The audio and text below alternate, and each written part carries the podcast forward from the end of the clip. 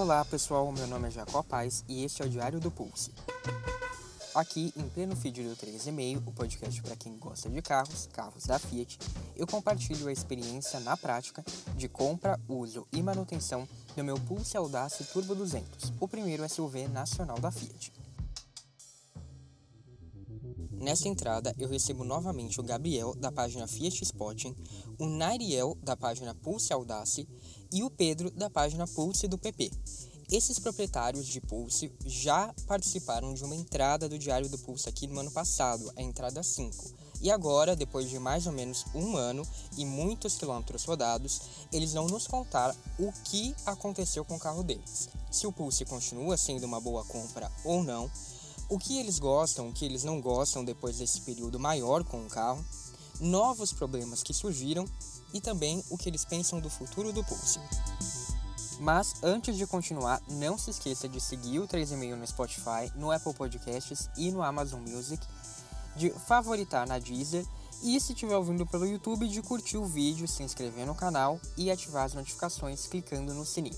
Assim você vai ser notificado sempre que sair uma entrada nova no Diário do Pulse e também vai ser avisado quando um novo episódio do podcast for publicado. Para conferir outras opções, conteúdo extra e links para episódios passados, matérias, posts citados neste episódio, é só acessar bit.ly barra 3,5 podcast. E antes de começar essa conversa, eu vou deixar aqui um aviso porque o Pedro não pôde participar da gravação. Então, a minha conversa vai ser com o Nayel e com o Gabriel.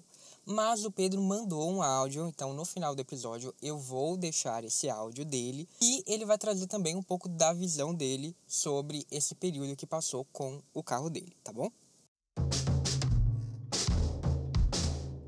Pessoal, hoje então eu estou aqui com o Nairiel, da página arroba Pulse Audácia no Instagram. Ele tem, obviamente, um Pulse Audácia da cor cinza extrato que da outra vez que a gente gravou estava com 800 quilômetros. Então, Nairiel, muito obrigado por ter voltado aqui para participar desse episódio. Conta pra gente qual é a quilometragem agora do seu carro. Olá, gente. É um prazer, né? Primeiro, obrigado pelo convite. E agora, o meu carro está com exatos 8.003 quilômetros.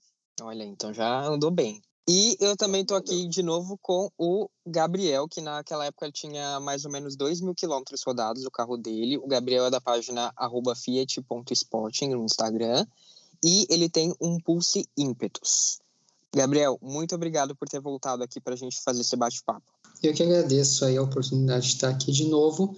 E hoje meu carro está com 14.800 quilômetros rodados. E então eu também vou falar aqui do meu, né? Que da última vez que a gente gravou, ele tinha mais ou menos 6 mil quilômetros rodados, e agora ele tá com 26, então já foram 20 mil.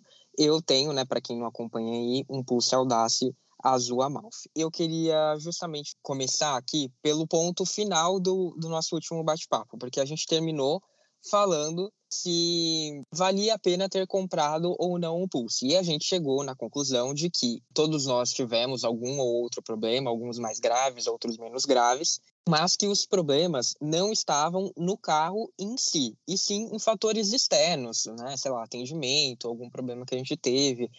Mas que o produto em si era um produto que a gente gostava muito, seja por conta do desempenho, seja por conta do design, das tecnologias. Foi essa conclusão a qual a gente chegou no último bate-papo. Então agora eu quero partir já desse ponto e perguntar para vocês o que, que continua valendo ou não nesse quesito. Ter comprado o Pulse continua valendo a pena depois desse período, depois de tantos quilômetros rodados ou não? Então eu vou começar com o Gabriel, é, fazendo uma recapitulação aqui breve. No episódio que a gente conversou no ano passado, o Gabriel estava satisfeito, não só com a compra, né, como também com a troca do Cruiser pelo Pulse, que foi uma coisa particular do caso dele, mesmo com os problemas de controle de qualidade que afetaram a unidade dele. E entre os pontos que você elencou, Gabriel, como principais aí que vocês estavam gostando do Pulse, era o custo-benefício. Então, eu pergunto para você, continua sendo verdade, continua tendo valido a pena comprar o Pulse? Olha, para mim continuou valendo a pena, tanto a compra do carro em si quanto na troca do Cruze pelo Pulse. Mesmo tendo problemas com o controle de qualidade no passado, creio que o fator que mais me cativa nesse carro e que motiva essa minha resposta hoje é a tecnologia embarcada nele e que não existia no Cruze, obviamente, era um carro, um carro de 2014, que facilita muito no dia a dia. Pode parecer coisa besta, mas no dia a dia, principalmente no trânsito travado né, em São Paulo, eu estudo a 23 quilômetros de distância da minha casa e é, são 23 para ir, 30 para voltar, e muita coisa ajuda, principalmente pacoteadas, o câmbio automático do tipo CVT que não dá tranco, a central multimídia super intuitiva. Então, pelo preço que eu paguei na época, 128 mil reais, e pelo preço que é cobrado hoje pelo Pulse Impetus, acho que é um carro que ainda vale muito a pena e com certeza é um dos melhores custo-benefício do mercado até hoje. Legal, bom saber que o Pulse ainda segue aí sendo uma opção é, bem bacana para você. E agora a gente vai então para o Nairiel. Ele também teve, aliás, ele teve muitos problemas, né, Nairiel, na, na sua época, eu lembro da sua passagem aqui.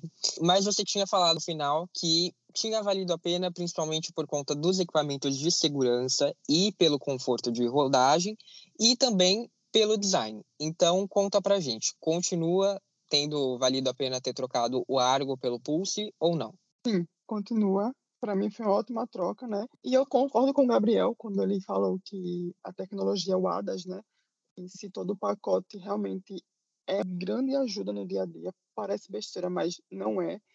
É o conforto também e como ele falou, a tecnologia embarcada para um carro de 2021, no caso, né, o meu, que é ano 2021, o lançamento, e para um carro que é de uma marca popular, que é a Fiat, então é, é muito é satisfatório. Obviamente existem as ressalvas, mas assim, continua valendo a pena assim, a compra. Eu só não sei se ele realmente ainda vale hoje, no caso, falando agora da versão Audace, né? Que a gente sabe que como a versão Drive Turbo saiu de linha, a Audace acabou meio que virando né, a nova Drive Turbo e perdeu alguns itens. Eu comprei o meu carro por PCD e na época foi, foram pagos cerca de 112 mil reais nele, né? Então, assim, eu não sei hoje. Até porque eu tô, tô ultimamente mais por fora dos preços. É, hoje um Pulse Audace está saindo na tabela por mais de 120, né? 121 mil, se eu não me engano mas com algumas ofertas conseguiria sair aí por Isso. 112, 115, e... dependendo de onde você tá. E eu Só que ele perdeu uhum. equipamentos importantes, como você disse, né? Principalmente pacoteadas. Então também isso tem que entrar na avaliação. É, e uma outra coisa também que eu ressalto, que eu até anotei aqui, que eu acho também importante, eu, na minha visão, ele caiu muito. Eu, antes de começar agora a, a chamada, eu fiz uma pesquisa do preço dele hoje na FIP, a versão do meu, 2022, e ele hoje vale 98.397. Então, para mim, querendo ou não, é uma grande queda, né, para um carro que, assim, querendo ou não, para a época ele cobrava por um preço bom, mas que hoje ele não tem mais esse valor todo, porque como eu acabei de falar, para mim, tirar o Adas do pulso é deixar ele pelado praticamente. Isso também meio que. É, eu até comentei chateia. essa questão da desvalorização no episódio 65, que a versão Audace realmente foi a, a versão que mais desvalorizou do Pulse. Ainda assim, é uma desvalorização relativamente alta, mas ela ainda é ok. Mas, de fato, outras versões do Pulse desvalorizaram bem menos, algumas até valorizaram durante esse período. Então, também é um ponto aí para ficar atento. Né? Ok, a gente já entendeu que a, a gente continua achando que foi um bom negócio ter comprado o Pulse, mesmo depois desse um ano. Então a gente vai agora entrar em mais alguns detalhes aqui, especificamente sobre o que a gente gosta e o que a gente não gosta do carro. Na época que a gente conversou da outra vez, a gente chegou num consenso de que a pintura era um ponto negativo. E também chegamos a um consenso de que o desempenho e as tecnologias eram o ponto alto do carro. Então, eu quero começar aqui de novo com o Gabriel para perguntar o que você acha que continua sendo ponto positivo, o que você acha que continua sendo ponto negativo. No seu caso específico, eu lembro que você comentou do sistema de ventilação como um ponto negativo e da altura e do desempenho do carro como ponto positivo. Você acha que esses continuam sendo os pontos principais? O que, que você mais gosta do carro hoje, depois de ter andado mais aí todos esses quilômetros com ele? O modo automático desligar o ar-condicionado, o desembaçamento ligar o aquecimento, hoje eu acho irrelevante isso. Altura e desempenho continuam sendo pontos positivos e se tornaram ainda mais positivos. Hoje eu estou morando em São Paulo e tive a oportunidade de passar 10 dias com o carro. O que, que a altura me cativa nesse carro? Valeta não precisa reduzir tanto a velocidade para passar em valeta. Isso me ajudou muito na hora de aproveitar um sinal amarelo numa, numa via que eu sei que o sinal demora para abrir depois, então dá aquela acelerada para passar na amarela e, e com tudo na valeta que o carro aguenta e não raspa. E o desempenho, né, principalmente para viajar, que nossa, que carro maravilhoso para dirigir. Eu, eu fiquei encantado quando quando eu dirigi esse carro, encantadíssimo. Na estrada, velocidade, ele, ele pede para você andar 140, 150 por hora. Sendo que eu espero que ninguém da minha família ouça esse episódio, mas eu já cheguei a 192 km por hora com esse carro na Bandeirantes. Além o carro de... que pede, né, Gabriel? Não é você, É, o carro, é o carro que pede. Ele acelerou sozinho, eu só obedeci. Eu não tenho nada a ver com isso. E o desempenho na cidade, ele é ótimo quando você precisa arrancar na frente de todo mundo para mudar de faixa e entrar rápido. Fora também ultrapassagem, dá uma segurança e ultrapassagem que é perfeito. Nairiel ficou assustado aqui com a velocidade máxima do pulse do Gabriel. e você, Nairiel, você continua aí também aproveitando o desempenho do carro? Você, qual foi a máxima que você chegou também? Gente, você botei 100 foi muito. Nossa, só 100? 100 foi muito. Nossa, você tem que aproveitar é mais o seu carro, então. É porque. Gente, é porque 192 moram... ele ia mais. Ia mais. Vocês, vocês moram em São Paulo, entendeu? Eu moro em Aracaju, entendeu? Então, assim, Aracaju é um bairro para vocês. Mas você não pega estrada, Nael? Porque eu até então, lembro que da, no último. É, então, eu lembro que no último episódio você tinha falado que não pegava muito estrada. Você continua não pegando, então. Isso. Tá. Não, assim, ainda não peguei. Ou você pega aí um. faz um track day, alguma coisa assim, tem algum autódromo aí perto de Aracaju? Não. Não, putz. Não. Mas olha, eu lembro que também você tinha falado, fazendo uma geral do episódio anterior, você tinha falado de problemas de montagem, como a, ali tampa do câmbio, LED piscando, e eh, também da saída de ar-condicionado, então, mais uma vez, sistema de ventilação, mas aqui eu lembro que você tinha falado porque, por elas serem pequenas e poucas, você tinha apontado isso como negativo. E como positivo, tecnologias de segurança, né, que você também já falou agora aqui na abertura, conforto de rodagem. Então, continua sendo mais ou menos isso, ou tem algo aí que se destacou, algo que mudou? Não, continua maravilhoso. Um ponto que assim, eu quero realmente ressaltar aqui é a versatilidade do carro. Realmente, assim, eu percebo no meu dia a dia, né? Eu, eu gosto disso. Eu vou comentar porque é uma coisa que eu gosto. Eu acho incrível como esse carro é versátil. Não só em questão de uso, para tipo de uso, tipo uso urbano ou uso mais quem usa mais em estrada, mas também como é, questão relacionada a gente, sabe? Eu vejo tipo esse carro ele é feito para gente jovem, entendeu? Gente de, vamos supor, gente quarentona para idoso, entendeu? Então eu acho incrível essa versatilidade dele. Ele combina qualquer tipo, entendeu? Seja de qualquer tipo, qualquer tipo, qualquer faixa etária, qualquer, tudo. Eu e super concordo com você, realmente. O de trunfo do Pulse é esse.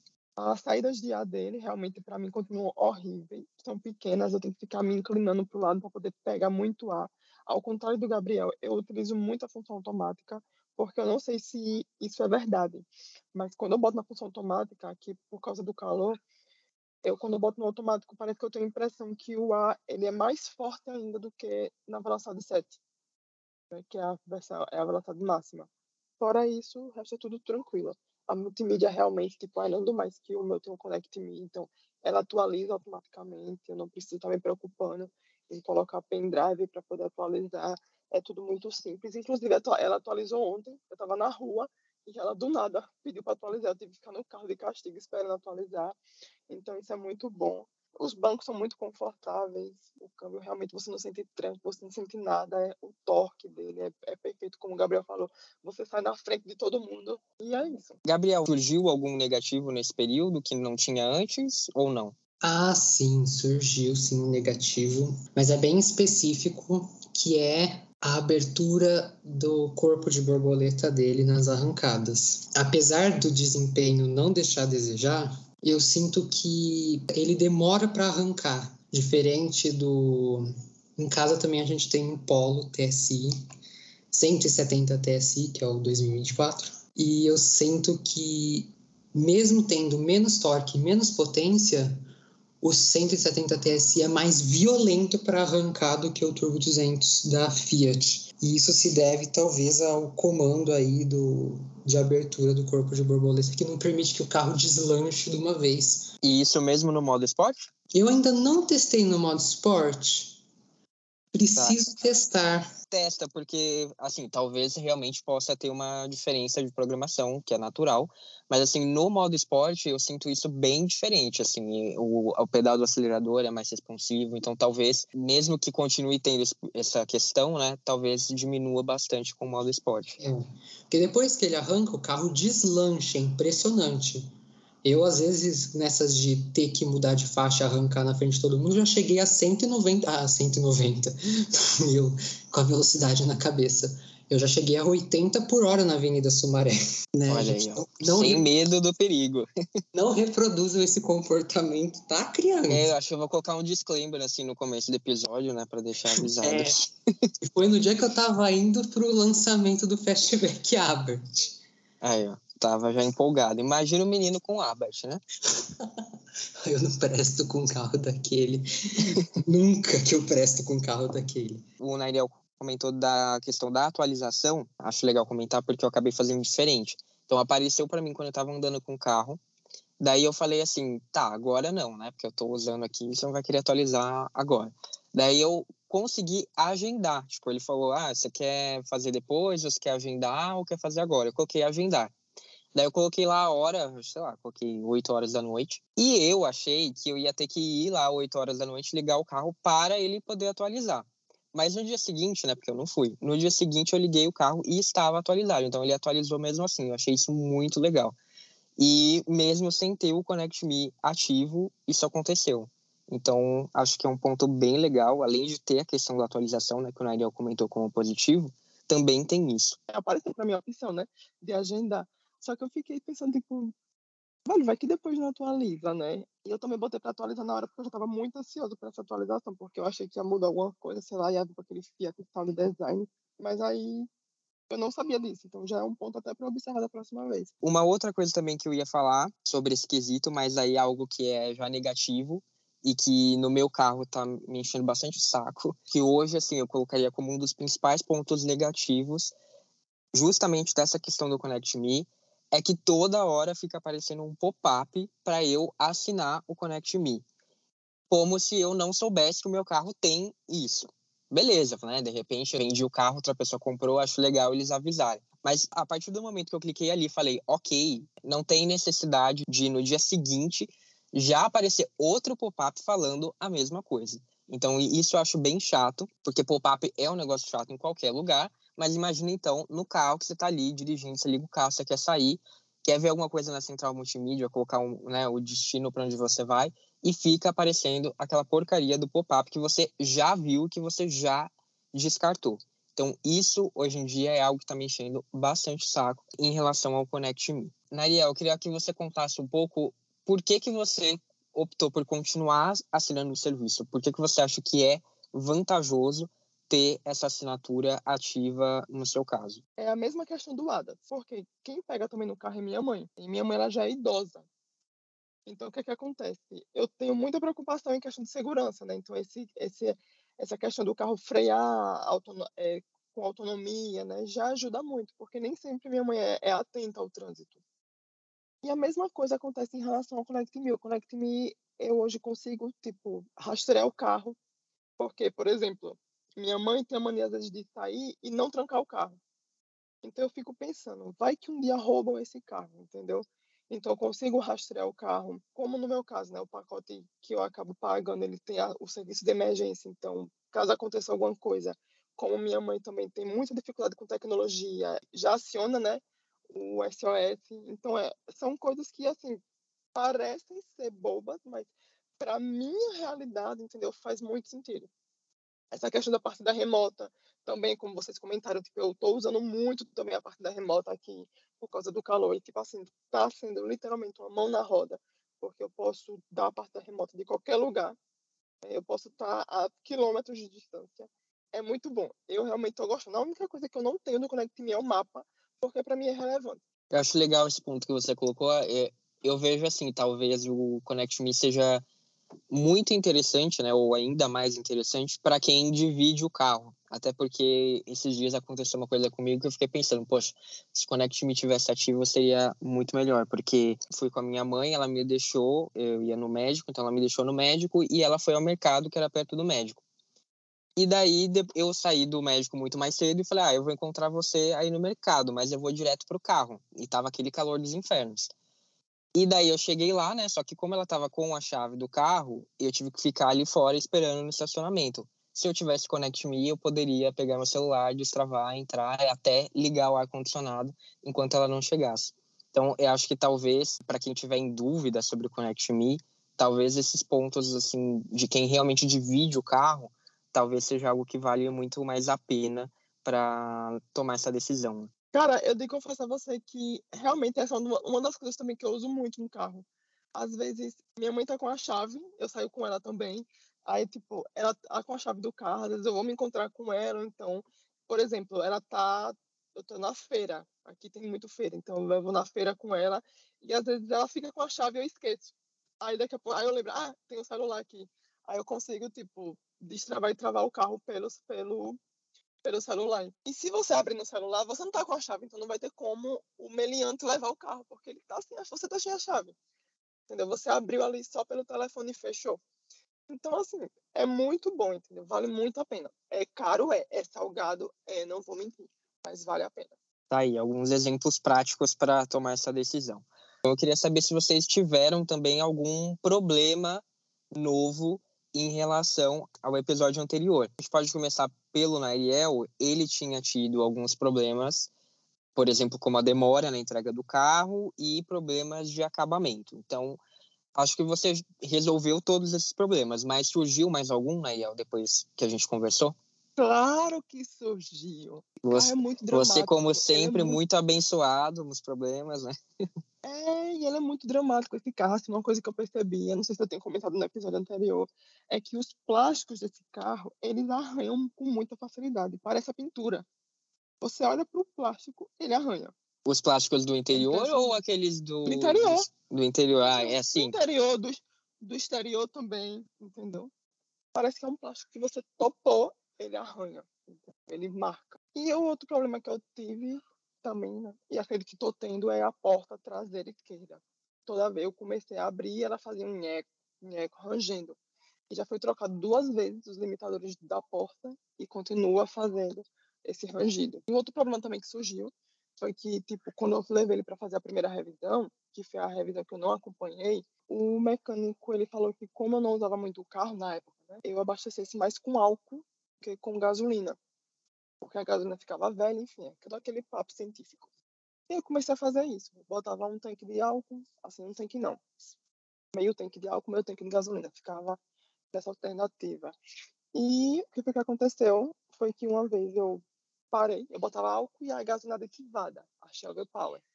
E aí o que aconteceu foi que quando eu mudei para comum, ele acendeu a luz da injeção. Só que graças a Deus só foi realmente, ele só acendeu mesmo de drama, porque não foi nada levei para a concessionária, dois minutos o cara passou o scanner e apagou. De lá para cá, eu também comecei a colocar um produto de três em três meses nele, que é o Direct Clean.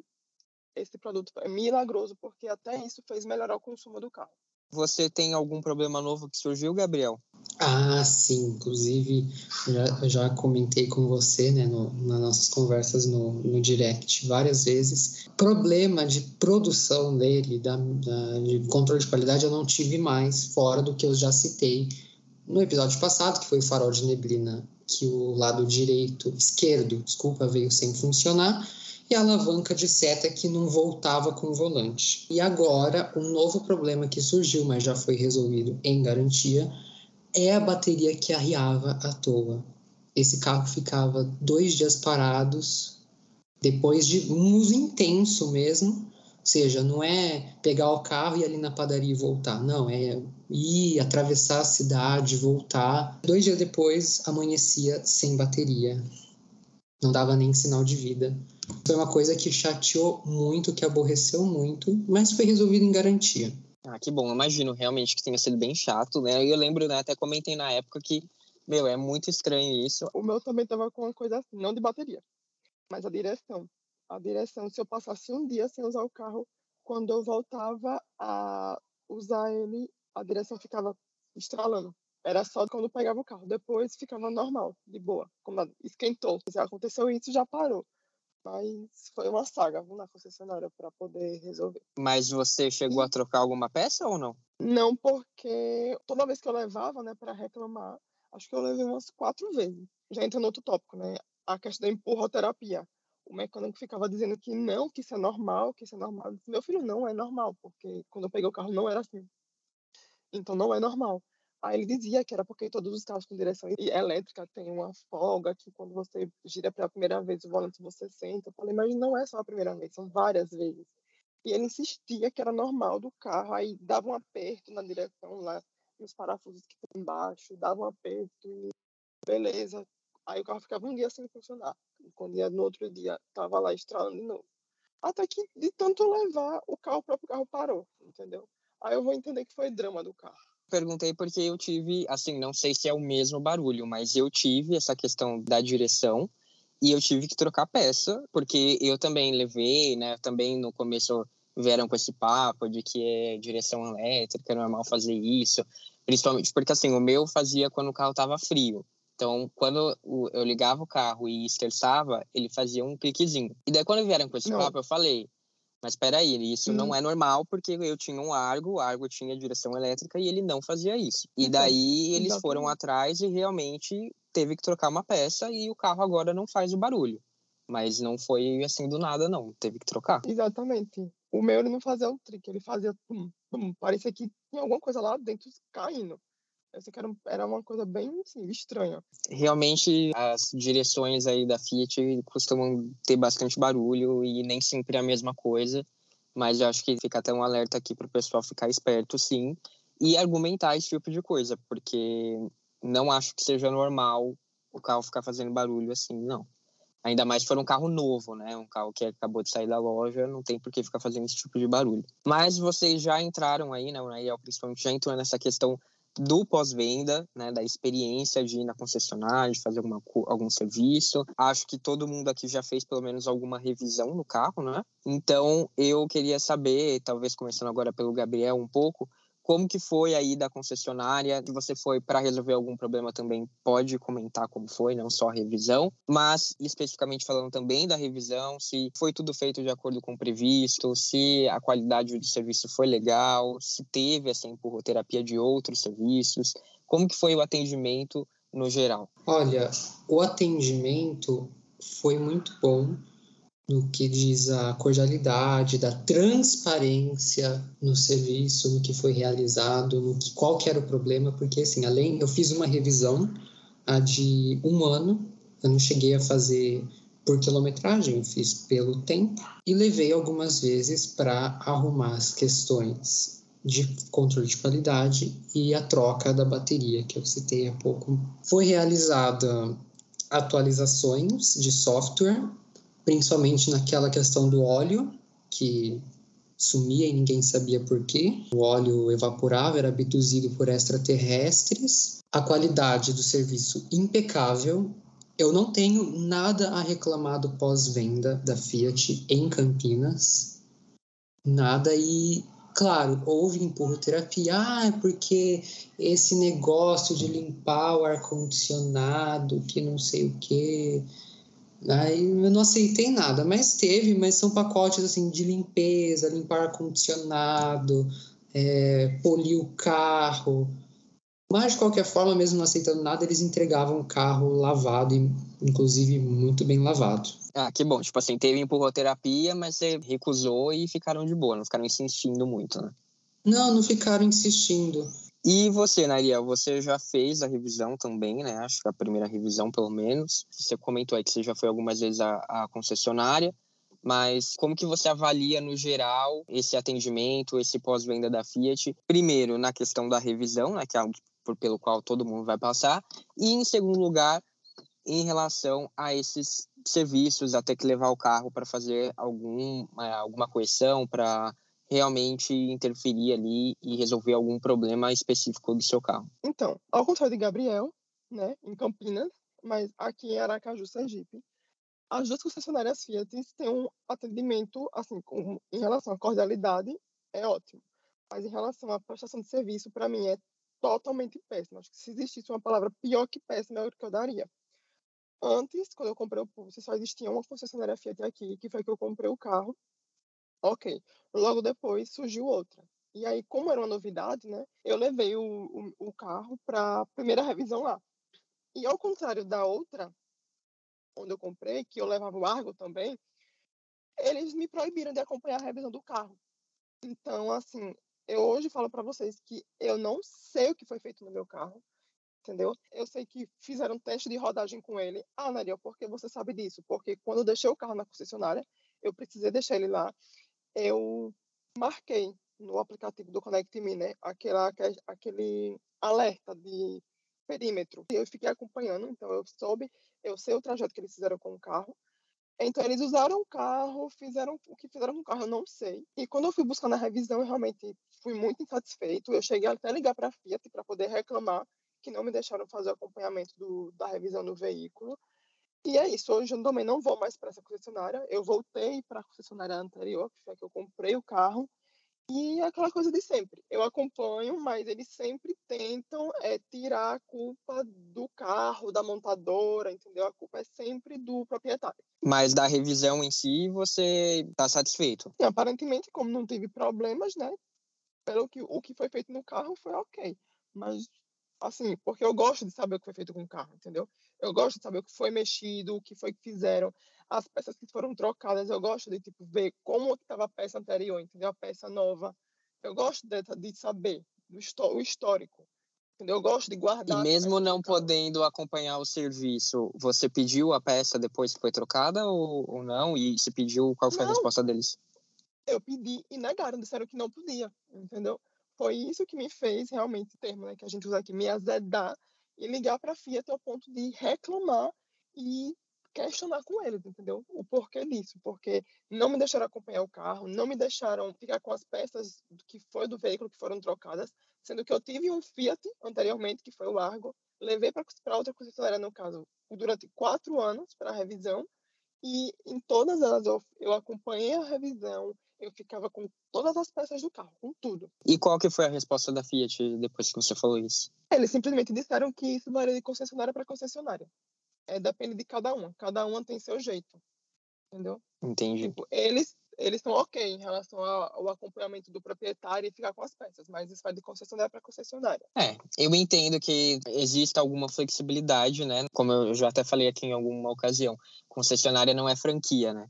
Mas eu acho que isso poderia ser um padrão que a Fiat poderia adotar em todas as lojas. Sei lá, se pelo menos não poder acompanhar o serviço, pelo menos ter acesso às peças que foram trocadas. Por isso que justamente eu liguei para eles, né? Porque eu achei que era um padrão da Fiat. Eu fico no meio termo de vocês dois, eu nunca pedi para acompanhar o serviço, mas eu sei que eu posso pedir peças que foram trocadas. Isso já foi espontaneamente, inclusive já fizeram comigo, falaram, olha, tá aqui a peça que foi trocada. Na questão da cordialidade, super concordo com vocês, acho que realmente não é esse o problema. Aliás, até mesmo, né, todos os problemas que eu já tive de atendimento, né, que eu relatei em algumas entradas anteriores, esse nunca foi o problema, né? As pessoas sempre se mostraram muito cordiais fazendo o atendimento. Mas a questão que para mim é a mais chata aqui nesse ponto é a falta de comunicação, uma, uma comunicação mais assertiva entre concessionária e a montadora quando tem que envolver as duas, porque parece que elas não falam a mesma língua, uma fala uma coisa, outra fala outra coisa. E também um pouco na lentidão, né? Você tem que ficar muito em cima das pessoas para as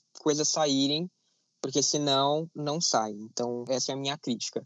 Mas em serviços uh, como a revisão, né, eu já fiz duas revisões, não tenho muito do que reclamar, porque as minhas críticas vão mais para resolver esses problemas fora da curva. A revisão em si, sempre foi relativamente bem feita e feita de modo tranquilo. A questão aqui é mais talvez seja se você tiver algum problema, talvez seja um pouco mais chato. Se você não tiver, você vai entrar meio que ali no fluxo e, em tese, esse fluxo vai relativamente funcionar bem. Mesmo que exista muita variação, que existe de fato muita variação aqui na minha região mesmo, né? Até já fiz uma entrada do Diário do Pulse falando sobre isso. Costuma variar muito realmente de concessionária para concessionária.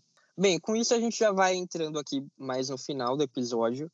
Eu queria saber mais ou menos assim o que vocês pensam do Pulse, qual é a imagem que vocês têm do Pulse hoje, se vocês gostam do carro que vocês têm e se vocês pensam em ficar com ele muito tempo, se vocês pensam em trocar, se pensam em trocar por qual, ou se não, se o Pulse ainda atende muito bem vocês, é um carro querido que vocês querem que fique bastante tempo na família, o sentimento que define a relação que vocês têm com o Pulse hoje.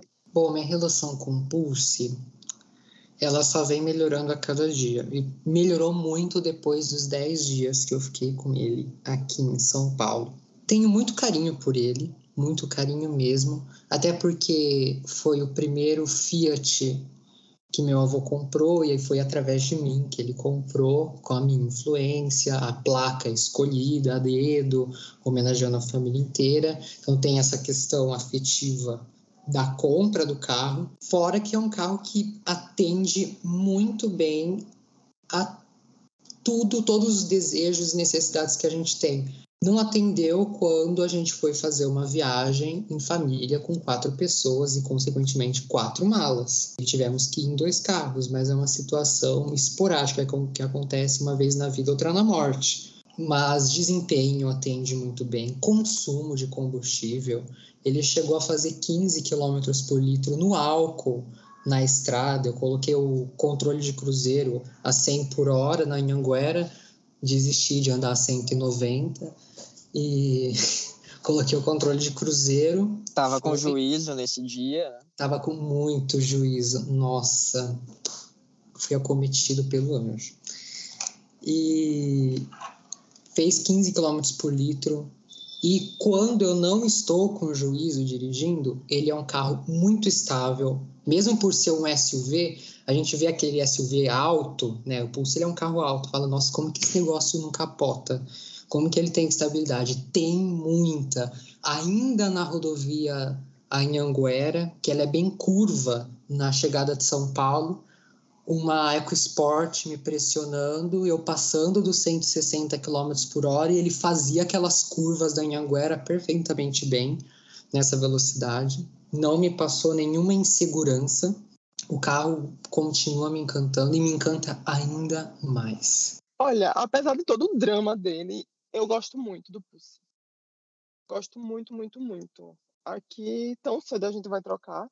É um carro que, como o Gabriel falou, atende super bem as necessidades. Aqui em casa só são eu, minha mãe e meu padrasto e minha cachorra, então acho que cabe o suficientemente. Eu sinto muito essa questão do porta-malas pequeno quando eu vou fazer mercadinho. Que às vezes eu preciso tirar, porque aqui a gente compra naquele mercadinho de atacado, então a gente traz muito em caixa de papelão. E às vezes eu preciso tirar aquela, aquele tampão do porta-malas para poder caber as caixas, senão não fecha. Mas quanto à questão de desempenho também, maravilhoso. Questão de consumo também, talvez eu não seja tão bom assim. Ultimamente ele melhorou porque eu estou colocando o produto trimestralmente no tanque. Então ele está aí melhorando. Não peguei a estrada ainda para poder fazer algum comentário relacionado a consumo na estrada, mas o urbano até que ele está cumprindo bem aí o papel, né? Tá, tá bonzinho. Vamos ver se melhora daqui para lá. Quando aumentar a quilometragem e aumentar mais ainda o uso eu amo esse carro, entendeu? Tipo, e pretendo mais para frente, né, quando for para trocar, eu ficar com ele. Meu avô, ele é o dono do carro, então ele que vai decidir. Mas que as conversas que eu tenho com ele, ele não pensa em trocar de carro agora, e eu também, se o carro fosse meu, eu não, também não pensaria em trocar de carro agora. E se fosse trocar de carro agora, eu teria um fastback e de outras marcas eu chutaria o pau da barraca e iria de Compass ou Honda HRV. O que meu avô, proprietário do carro, pensa hoje? Depois da chegada do Polo, ele começou a infelizmente falar do T-Carroça, ops, T-Cross. Então, assim, eu já estou preocupado. Confesso que eu estou levemente preocupado, inclusive meu coração acabou de acelerar de preocupação. Mas ele também pensa. Nossa, que morte horrível, hein? ele também pensa no HRV, então temos. Pelo amor de Deus. O Honda HRV como consenso na troca desse carro. E eu vou tentar, claro, convencê-lo do fastback. Nossa, a gente vai rezar aqui por você, porque precisa, né? Eu vou mesmo. Ouvir vocês falando, e também é um pouco do que eu sinto, é que a gente tem muito carinho pelo Pulse, né? Porque é um carro que a gente gosta muito em termos de versatilidade, de desempenho e de conforto mesmo. Então, acho que a gente tem um pouco disso em comum, né? Independentemente do que a gente achar, né? De ter algumas é, diferenças específicas em alguns pontos. Eu gostaria também, né, por ser especialmente pelo fato dele ser azul, essa cor que eu escolhi, que eu gosto muito, gostaria muito de que ele continuasse pelo menos na família, se eu não continuar com ele, mas que ele continuasse na família e talvez no futuro, sei lá, pudesse comprá-lo de volta em algum momento, porque realmente tem esse carinho até é, o Nariel às vezes ele manda para mim, né, que eu eu posto algumas coisas, falo dos, dos meus ex-carros, falo mais do Palio Sporting do que do Argo. Ele até mandou esse dia, nossa, parece que você odeia o Argo. Tipo, eu não odeio o Argo, mas eu só acho ele tanto faz para mim. Porque ele é um carro que eu escolhi, né, o Argo, mais por necessidade do que por gosto. E o carro que eu tinha anterior realmente era um carro que eu amava muito, que era o Palio Sport. Então, quando eu troquei o Argo pelo Pulse, eu meio que tive de novo essa relação com o carro, de ter um carro que eu gostava, de que eu escolhi por gosto, de que eu gosto de cada detalhe, que eu não tinha com o Argo. Então, o Argo foi um carro bom, ele cumpriu o papel dele, mas não teve essa conexão muito emocional que eu tinha com o Palio e que hoje eu tenho com o Pulse. E realmente por conta de, desses itens aí, né? Acho que para mim, como eu sempre falo aqui no Diário do Pulse, em episódios, nas redes sociais, para mim a grande questão com o Pulse é realmente a versatilidade. Né? Vocês falaram aí do consumo, o meu consumo tá aí também próximo do, do Gabriel. Também, você liga o modo esporte ali, ele vai entregar muita diversão para você. Já, já fiz track day com ele, já fui para a pista com ele e ele foi super responsivo. Então, assim, é um carro que você consegue explorar muitas coisas com ele em, em diferentes cenários. Ele te entrega ali muito em todos eles. Então, é daí que vem a minha paixão pelo Pulse. E tem um pouco também disso que o Gabriel falou, de você né, escolher o carro zero. Assim, com o Argo, eu, eu, foi, o Argo foi o meu primeiro Fiat Zero. Escolhi, mas escolhi assim meio limitado, né? Porque tipo, eu escolhi o que tinha ali no estoque e tal, tinha a questão de aproveitar um preço bom. O Argo foi uma compra totalmente racional. E o Pulse não, teve aquela coisa de escolher a cor que eu quero, escolher a versão que eu quero, com o opcional que eu quero. Então, realmente, é, tem essa questão de afeto envolvida na experiência com o carro. Então, assim, eu acho que tá todo mundo aqui satisfeito, né? Mas vou perguntar, é, Nariel, você tá satisfeito com seu carro? Você recomendaria o Pulse para alguém ou não? Eu tô super satisfeito, certo? Recomendo super ele, entendeu? Tipo, para quem tá buscando, tipo, quem tá buscando economia, compra o Pulse, ponto 3. Beleza. Para quem tá buscando versatilidade, é, para quem tá buscando fugir a palavra desempenho, agora. desempenho. Desempenho, compra o Turbo. E para quem tá procurando versatilidade, é, conforto é, e segurança, tecnologia, conectividade, compra qualquer um. Qualquer versão, tá, gente? Né? Muito bem, belo resumo. E quem quer, assim, tudo isso e assim, super desempenho, compra o Albert, né? Que daí também já é outro carrão incrível é, também. Maria, é meu sonho. que é aqui quem é assim, quem tem dono de Pulse não pode olhar para um Pulse Albert, que eu tenho certeza que ele vai querer trocar. Né? E você, Gabriel, você concorda com a gente? Eu concordo, sim. Eu estou bem satisfeito com o Pulse, bem satisfeito mesmo. Tem muita coisa aqui que eu gostaria de ter dito e pela limitação do tempo não consegui dizer. Né? Daria, nossa, se eu dissesse tudo que eu gosto nesse carro, que me interessa muito nesse carro, daria umas duas horas só de eu falando. E sim, eu recomenda, recomendo ele, assim como já recomendei para algumas pessoas que estão bem balançadas em fazer a troca dos seus respectivos automóveis pelo Pulse. Então, estou influenciando aí outras pessoas a comprarem Pulse e eu Fastback. Olha, sinceramente, não vai dar para eu falar tudo que eu gostaria de falar, mas ele é um carro incrível. Como eu amo meu Pulsezinho. então tá aí, né? Mais uma vez, aí um ano depois, muitos quilômetros depois, a gente continua gostando do Pulse, continua valorizando a nossa experiência com ele. E acho que isso diz muito, de novo, sobre a qualidade do carro, sobre como a Fiat acertou ao fazer esse carro, por mais que tenha algumas outras questões além do produto em si. Então, eu vou encerrar aqui, vou deixar vocês à vontade para deixar o contato de vocês, para, né, se vocês quiserem falar mais alguma coisa, alguma conclusão, podem falar e falem para o pessoal onde eles encontram vocês. Obrigado, né? Mais essa oportunidade. Espero estar aqui fazendo episódio de três anos de Pulse. Vocês podem me encontrar lá no arroba Pulse Audace. É só escrever assim, sem ponto, sem underline, sem nada. É Pulse Audace que eu vou estar lá, tipo...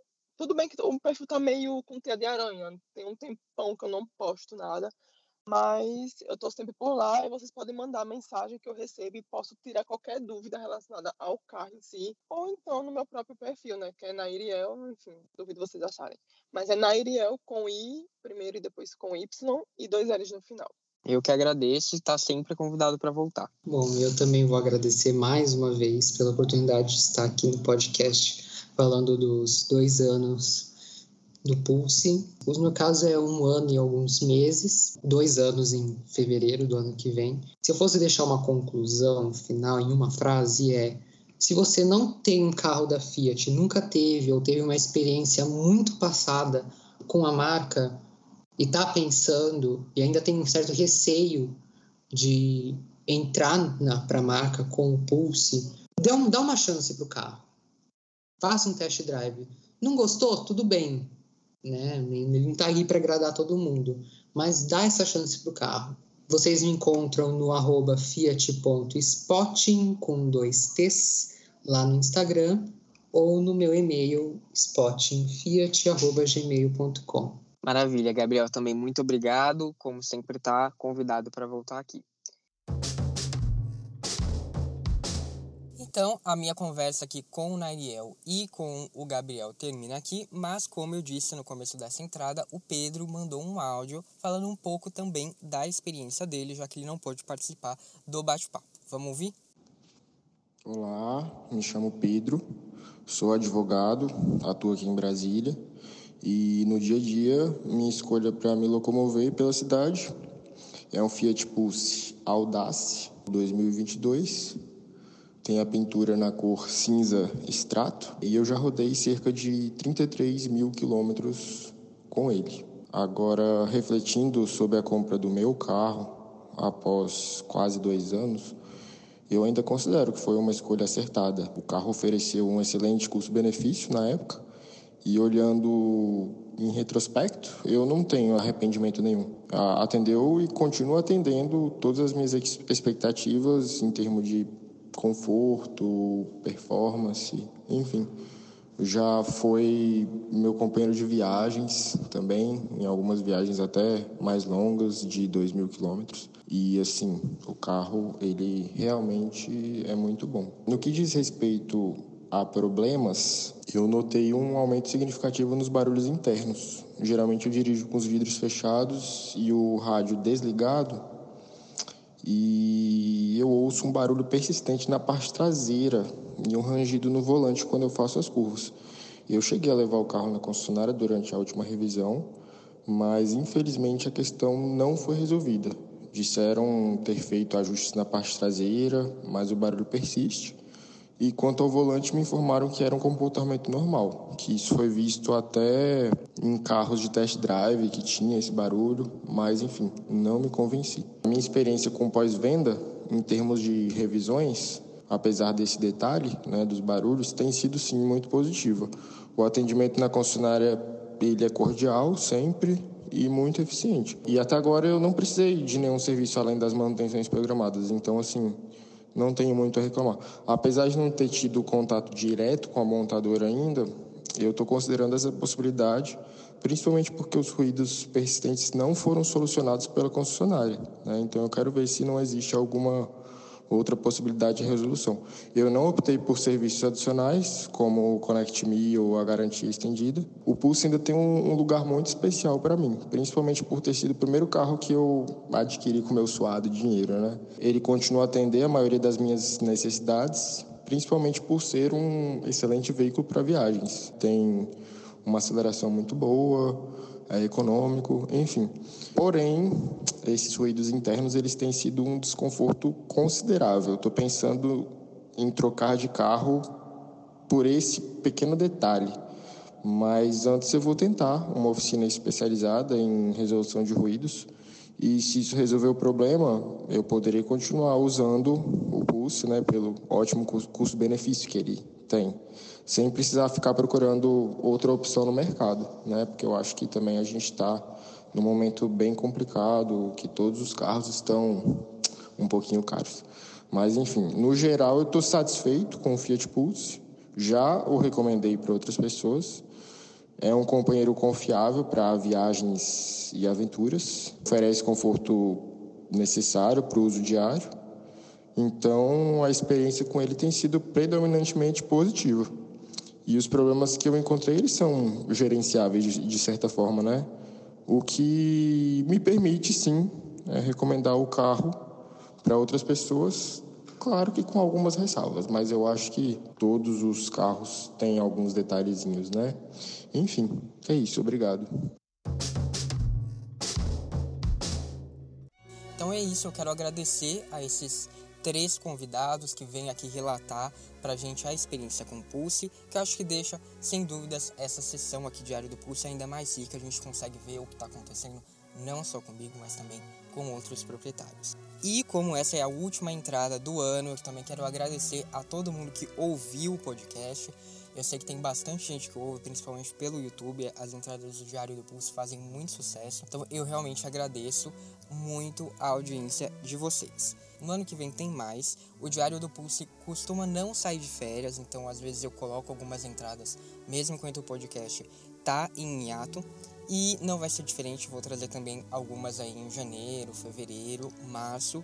E como eu já disse no podcast, a gente vai ter algumas mudanças no ano que vem, algumas mudanças grandes, inclusive para o Pulse. Então, já deixa aí a notificação ativada, segue o podcast para não perder nada e também confere lá no Instagram e no Facebook, arroba 3,5 podcast, que eu sempre vou deixar lá avisos do que estiver acontecendo. Eu desejo para você e para sua família um ótimo fim de ano, uma ótima passagem de ano, um excelente 2024 e até a próxima entrada do Diário do Pulse ou no arroba 3,5 podcast nas redes sociais. Um abraço.